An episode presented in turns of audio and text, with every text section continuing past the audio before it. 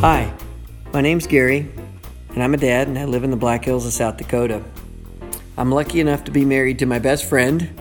She and I have four of the most amazing kids on the planet.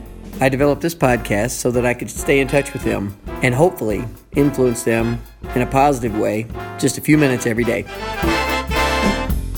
Hey, welcome back to Coffee with Dad. Thanks for listening. Today I want to talk about why we do some of the things that we do and uh, what it really means in the long run. Uh, and so, to get a little more specific, why we work out. Why do I love CrossFit? Why, why do I think it's such a great way to exercise? Is it because CrossFit is such a, uh, a fun sport that just every time I go, I can't wait to do something? Well, I really, really enjoy it. But I tell you what, I really get sick of doing burpees. And when I see a workout that has 50 burpees in it, I don't look forward to that. That's not something I'm dying to do. Um, and there's multiple different exercises in the whole CrossFit spectrum that when I see them on the list, I start trying to go through reasons in my head to not go to the workout. So I can't honestly say that the whole reason that I work out the way that I do is because I love it every single time. The reason I do what I do is because I'm preparing myself and I'm building a reserve. And the preparation is the workout. And the preparation is my physical fitness and ability. Now, why do I do that? Well, because I'm preparing myself for exactly what's going on right now. This pandemic, this whole illness, sickness thing that's going on. People that are not doing well are the people that don't do the preparation. And the preparation is the workout, the exercise. So, who's getting sick and dying? Well, look at the list of risk factors that carry the highest mortality.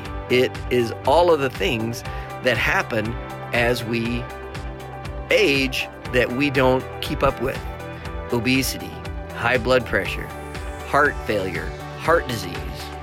Uh, what causes heart failure and heart disease?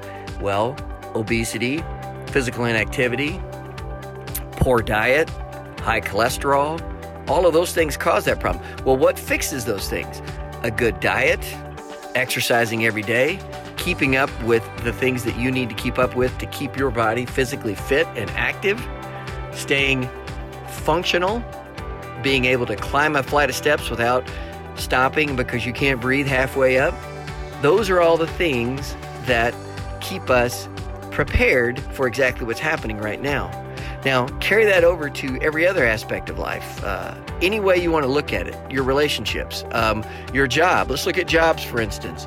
Uh, I have a good friend. He and I had a great conversation the other day about who is losing their jobs and, and what is where's the economy taking the biggest hit and how it's working uh, well for some people or okay for some people and not very well for other people. Well, it's the people that have one skill set, the people that that don't they, they have one specific job that they've fallen into and they're they're there's assembly line where they do the round peg and the round hole, square peg and the square hole. That's all they know how to do.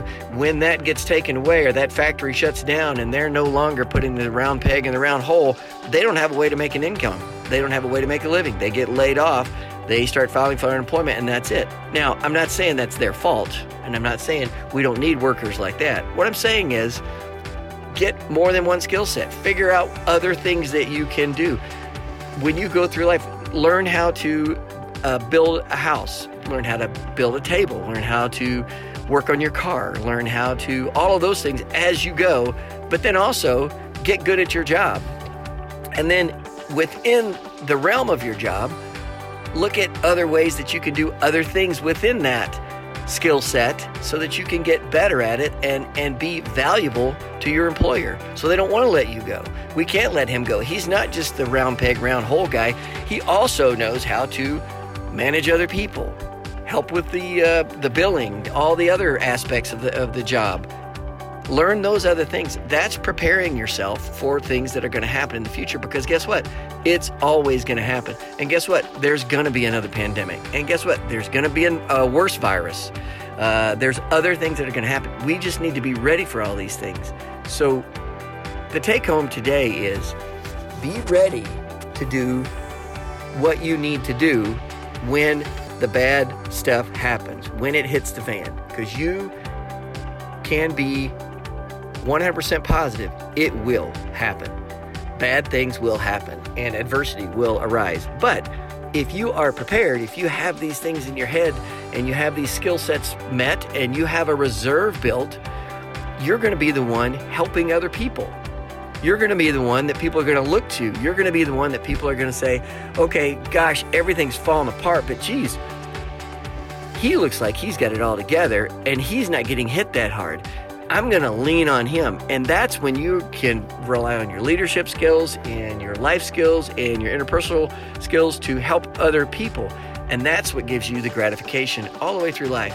So think about the preparation that you are doing and don't think about it just as something to do.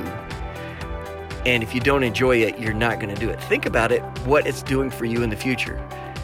It goes across the, the whole spectrum of reading books, Stoic philosophy, reading your Bible, prayer, meditation, all of those things. Bring your skill set up by doing the things that will prepare you when things go wrong. All right, take that with you today. Think about it and uh, stay strong.